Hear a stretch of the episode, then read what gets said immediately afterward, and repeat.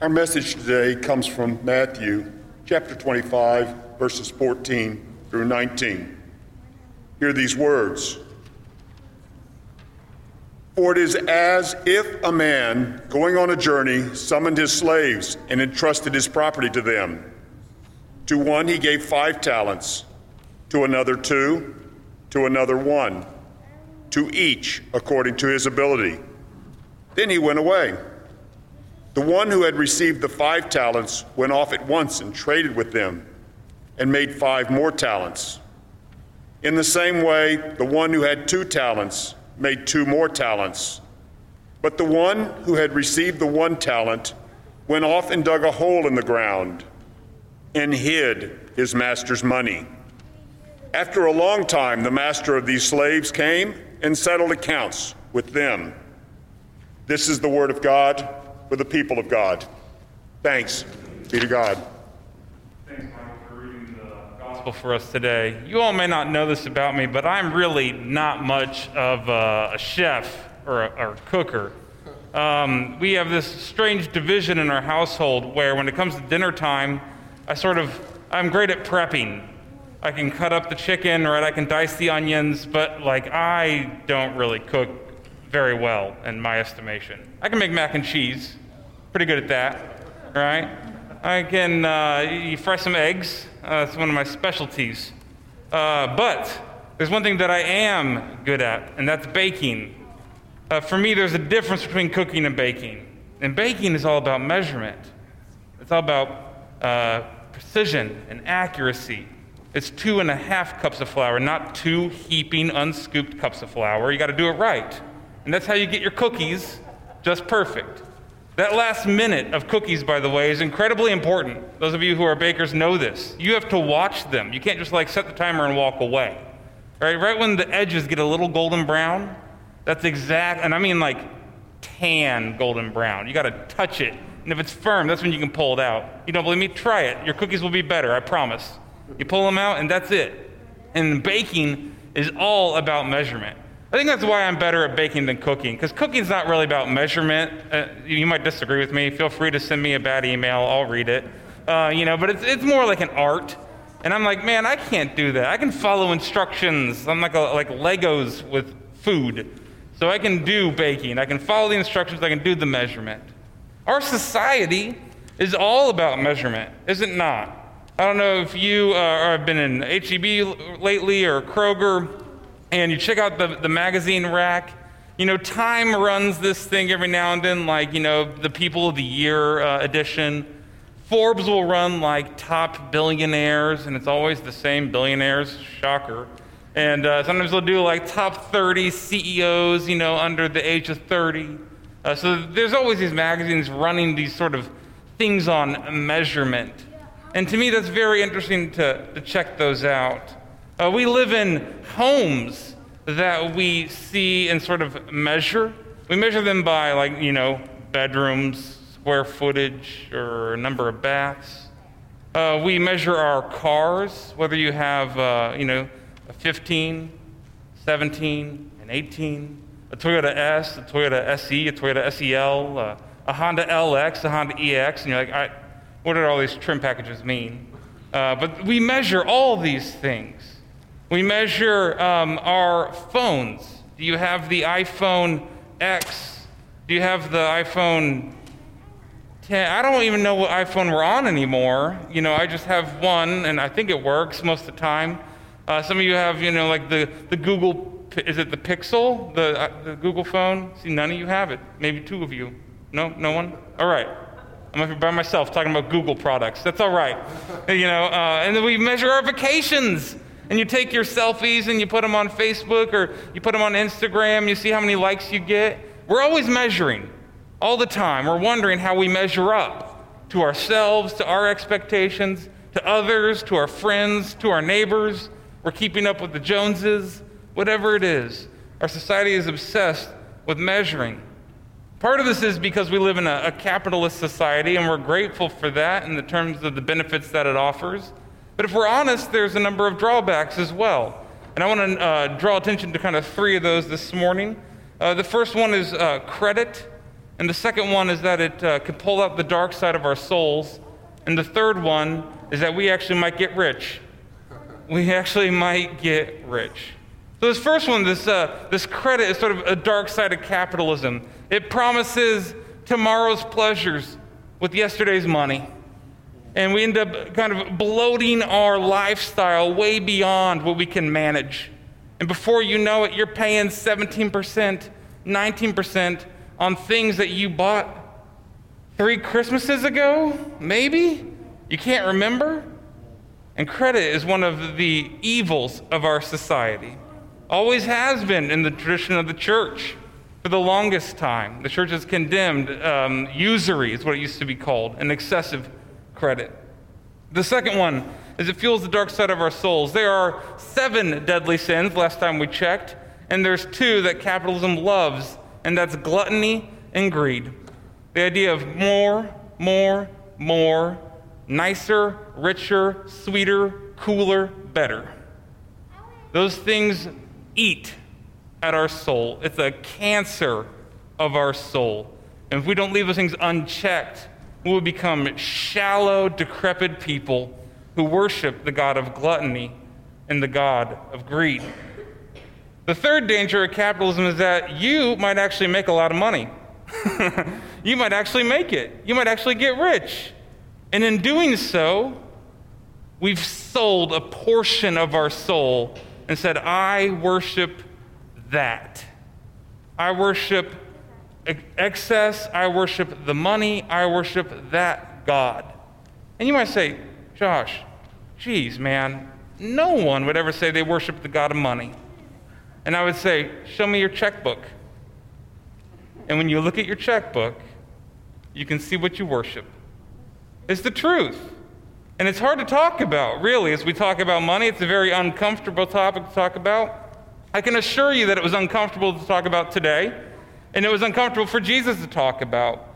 And Jesus talked about two things more than anything else in all the Gospels. You can go read them, fact check me. He talked about the kingdom of God, and he talked about money.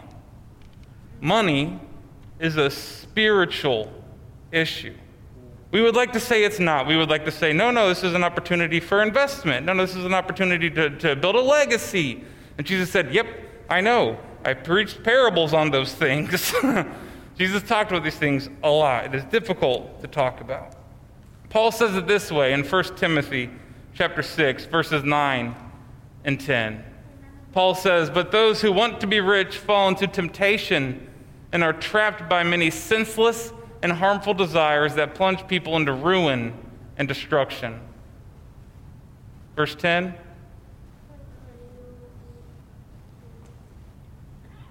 Maybe. There it is. For the love of money is a root of all kinds of evil. You hear that? It's normally misquoted, right? People say the love of money. Yeah. For the love of money is a root of all kinds of evil. And in their eagerness to be rich, some have wandered away from the faith and pierced themselves with many pains. Paul is warning us. Jesus warns us. Money is morally neutral. But when you get people involved with it, it no longer becomes neutral. you can either use it for great good or you can use it for great pain. It's one of those things that we have to be very careful of. And so this passage hints at the problems and the temptations that we face namely, more, more, more. Accumulate, accumulate, and accumulate. How many of you have been to an estate sale? Just curious or you've, uh, most of us, all right. And uh, this is, of course, those times we had an estate sale for my grandmother when she passed away. And it's one of those things that they sort of prepare you for, right? If you get an auctioneer to come, they prepare you for it. They said, We just want to warn you. We're going to set out all of grandma's stuff. And we're going to set it all out. And we are going to get rid of it in four hours. Just prepare yourself because it is her life's accumulation of things. Uh, David Sedaris, in his book Calypso, I really recommend this book. If you're looking for something funny to read, this book is hilarious. Um, he has a sister, he comes from a large family, and uh, his sister uh, commits suicide, and he's walking through the sort of the, the process of that grief with his family, and uh, his partner and his, uh, his dad and all of this, and he's trying to figure out what, what in the world, how do I make sense of my sister's death? And he has this moment where he says, We had all of her possessions of meaning boiled down to a shoebox. Boiled down to a shoebox, and that was what was left of her legacy. Man, you might be saying, Josh, this is really, really depressing. You're not selling me on anything. This is not exciting. I don't feel uh, empowered. I'm not ready to go. I'm just like, geez. All right, auctioneering, estate sales, and shoebox. You might say, where in the world is the good news? And it's only really depressing if your life's work is all about acquiring stuff and money and accumulating and getting more and more. But what if you lived your life in such a way that it couldn't be boiled down to a shoebox? What if you lived your life in such a way that an auctioneer could not get rid of the impact you had? How would that change the posture of your heart, the orientation of your life, and the engagement that you have with those around you and your family and your community? What if no auctioneer could sell it off? And what if you couldn't fit it in a shoebox? I think it would change drastically. Our gospel today uh, comes from the Gospel of Matthew. And uh, the Gospel of Matthew is uh, one of those that belong in the synoptic tradition. Matthew, Mark, Luke, and John. They sort of all borrow from the same source material. Nod your heads, you're following around. You've heard this many times. It's one of the four Gospels found in the New Testament. And Matthew is writing primarily to a Jewish audience. And there is this uh, sort of chunk of teaching in the back end of the Gospel of Matthew where Jesus begins uh, teaching these things called the parables of judgment, which, which sound pretty serious uh, because they are. And Jesus is probably teaching on Tuesday, and then towards the end, he will be dead by Friday. And he is teaching his disciples and those who will listen these life valuable things, these things that are extremely important for orienting our heart. And so these are uh, parables that are filled with harsh words. I want you to hear the backdrop of grace on that. There's an expectation when Jesus teaches a parable that it goes against the evildoer, except for these parables often are against the people who are faithful but not sold out for Jesus. And it becomes a warning to them, a challenge for them, a kind of rallying cry to, to bring our heart closer and in line with God. And so Jesus is encouraging them. And he's saying, Take warning. If you don't watch out, it will be like this. And this parable falls in that category. Jesus bucks the expectation of the day. I think it's important to hear those words. So there are uh, three uh, servants who approach. They're given a number of talents. They were gold bars. And man, if this was a real gold bar, how, many of you have ever held up a gold bar before? You know how heavy those suckers are? They're dense. It's amazing. And I'll tell you a really funny story. Um, I, I was preparing for this sermon on like Monday, so I, I cut this out, and I could have sworn that there, the first, the first servant only got three talents, which is why I have uh, three gold bars. Uh, this is like your pastor being humble, saying like, I thought I knew the passage, and then I went to read it. I was like, oh man, I was wrong. so, just just telling you, if you got a degree in Bible, you can still mess up. It's okay. All right. So uh, the first uh, servant is given five talents. The second servant is given two gold bars, gold talents and the last servant is given one. And they serve as sort of uh, an investment for them, something they need to do something with. And you might be having a couple questions now. Like, what in the world is a talent? Like, can I go down to Wells Fargo and buy a, a talent? Like a, like a, like a, like a T note? Uh, is it similar? No, it's not at all, right? As Connie explained earlier, it's, it's a, a measurement about 16 years worth of wages. In today's uh, kind of weird calculations, if you take the average income, it's a little over a million dollars. And the first dude is given five. Five million dollars. and he doesn't have Amazon.com to spend it on. I don't know what he's doing with it, right? But he invests it. The, the second one is given two million, and the last servant is given one million. The master really is doing a good job here of diversifying. And, and you all might diversify as well. Maybe you give your talents to Chuck, and maybe you give them to a guy named Merrill, and you give them to another one called Vanguard, and you just kind of see what they do. Uh, investors, no. Okay, you'll get it, right? You'll get that one later. So you, he diversifies amongst his servants, and that's, uh, that's what they would do during that time. And they invest it. And then the third servant comes back, and he hides it and then he gives it back to the master. And you are familiar with this passage where it says, Well done, good and faithful servant. You may uh, enter into the joy of your master. So he gives the talents back to them, back to them, and they are rewarded for their service. And the third servant, not very pleasant, what the master says to him. Like, you wicked servant, don't you know that I reap where I don't sow? and you be cast out, and it's, it's, it's bad news. I want to encourage you to read it in its entirety because it, it, it's, it's harsh language. It's very difficult. But this third guy, the reason why that he is in trouble so much is because he squandered the opportunity that the master gave him. So friends, I wonder if I can ask you a question today. Can I ask, what are you doing with your talents? And what are you doing with your life? Jesus gives us this word of warning in Luke chapter 12, verse 15. Jesus says,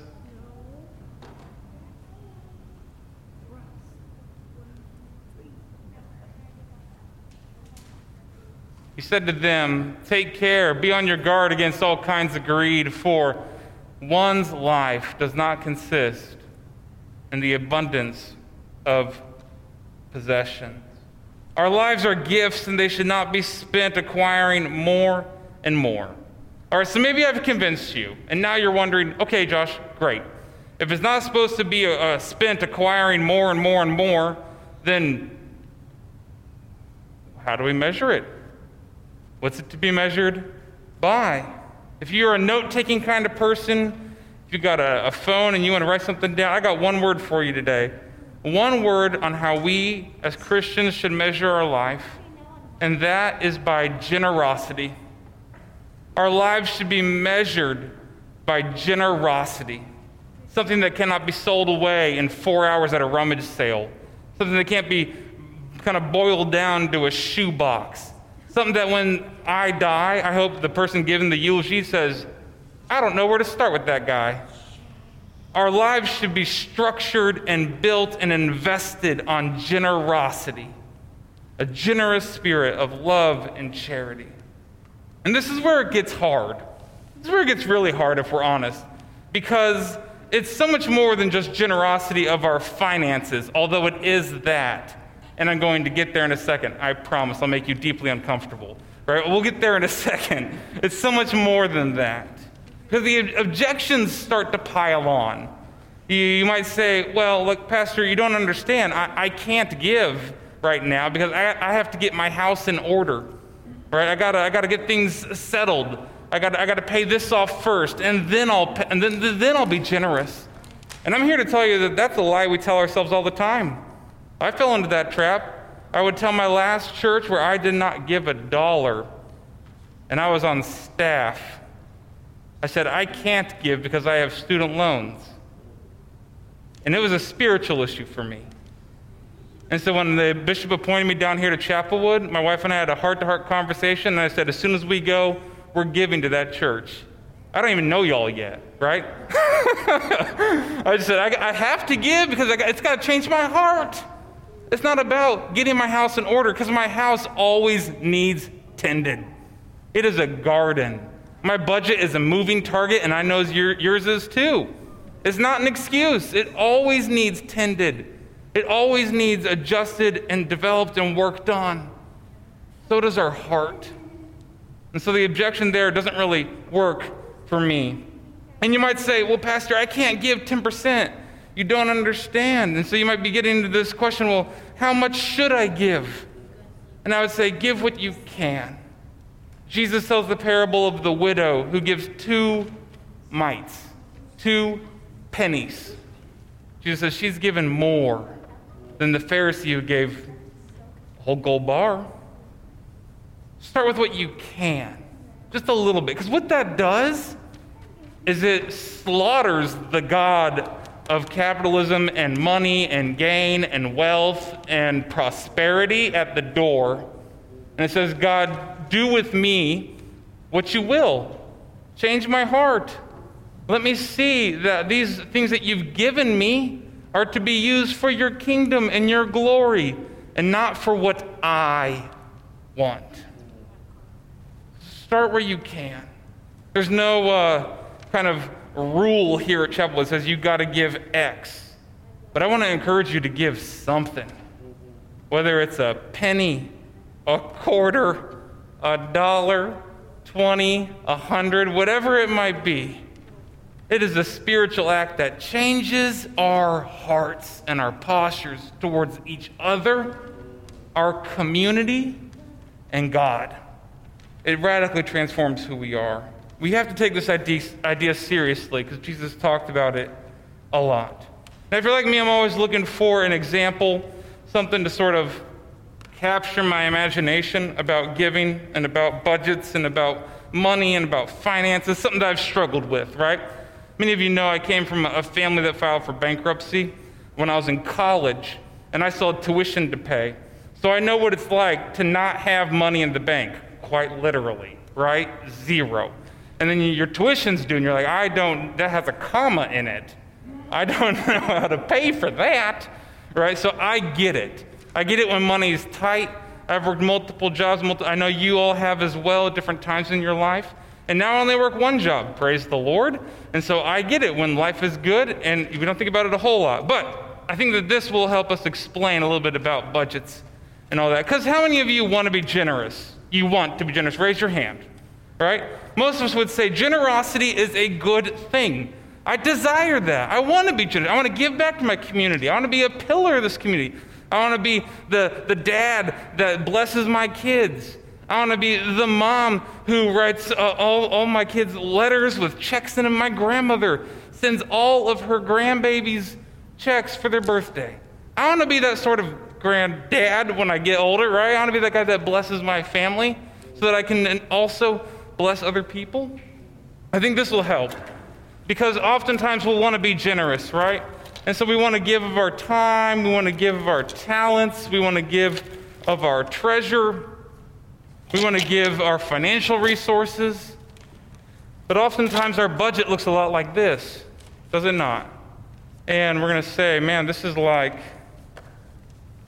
first, really hard to get off, apparently. This represents every single dollar that goes through your household.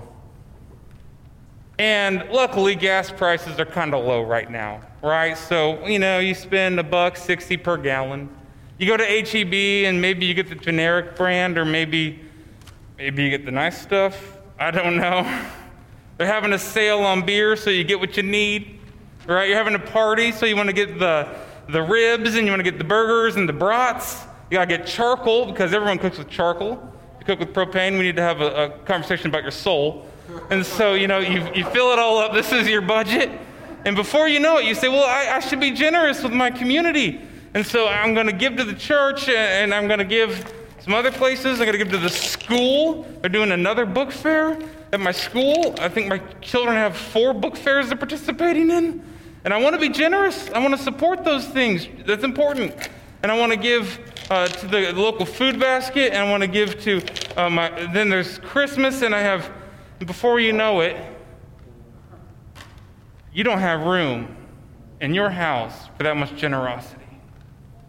I'm going to argue that we get it wrong. We get it wrong. We try and fit generosity on top of our lives. And it really needs to be the other way around so that it orients our heart in a powerful way. And so, what if you began saying, you know what, I'm going to be the person that gives? I can't do this. I'm the person that gives to uh, the, my children's fifth book fair. And I'm going to be the person that gives to my church.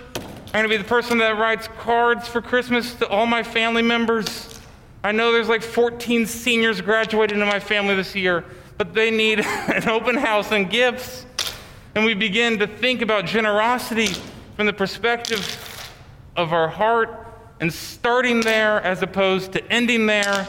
And then maybe you buy your gas, you go to HEB, you might have to get the generic, I know, anathema, right? You do what you got to do.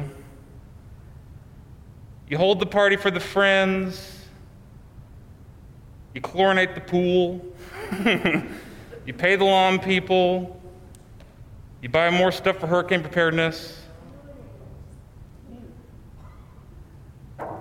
And what would you know? When you begin with generosity and you orient your heart that way, everything can fit. We get it backwards sometimes. We try and add generosity on top of our lives as opposed to beginning with it. So I want to leave, leave you with these three things. Three things that we can do. As opposed to just giving of our finances, which is very important. I want to talk about that. You can give of your time, you can give of your talents, and you can give of your treasure. These three things will change your heart in a very generous way. As you get older and older, you know this to be true that time maybe is worth more than money.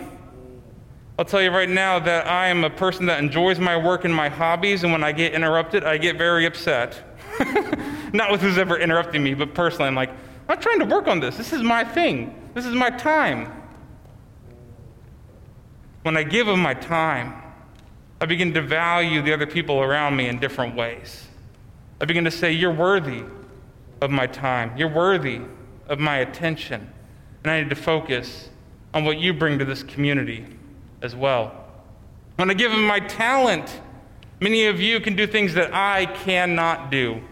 Some of you have massive experience in leadership and management, and you can mentor young leaders in your community in ways that I cannot even dream of doing. Some of you are incredible with woodworking. Bill Cromwell, where are you? You can do stuff with wood that is just disgustingly good. I see you back there. Yeah, I don't know how you learned it, what you did, how you traded your soul for woodworking, but teach me your secrets.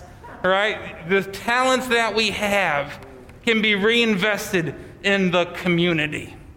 It's a way to orient our heart around generosity. And the last one is the tricky one because I used to think I could only give of my time and talents. I used to say, I can't give my treasure. I don't have that much to give. You hear, I would hold on to that and I would say, This treasure, how little or big, it's mine. Mine. And that's why it has to be included in our hearts. It's not only time, it's not only talent, it's also treasure because it transforms who we are as people. And so may we as a community value time and talent and treasure in a way that provokes generosity amongst us. In the name of the Father, Son, and Holy Spirit, amen.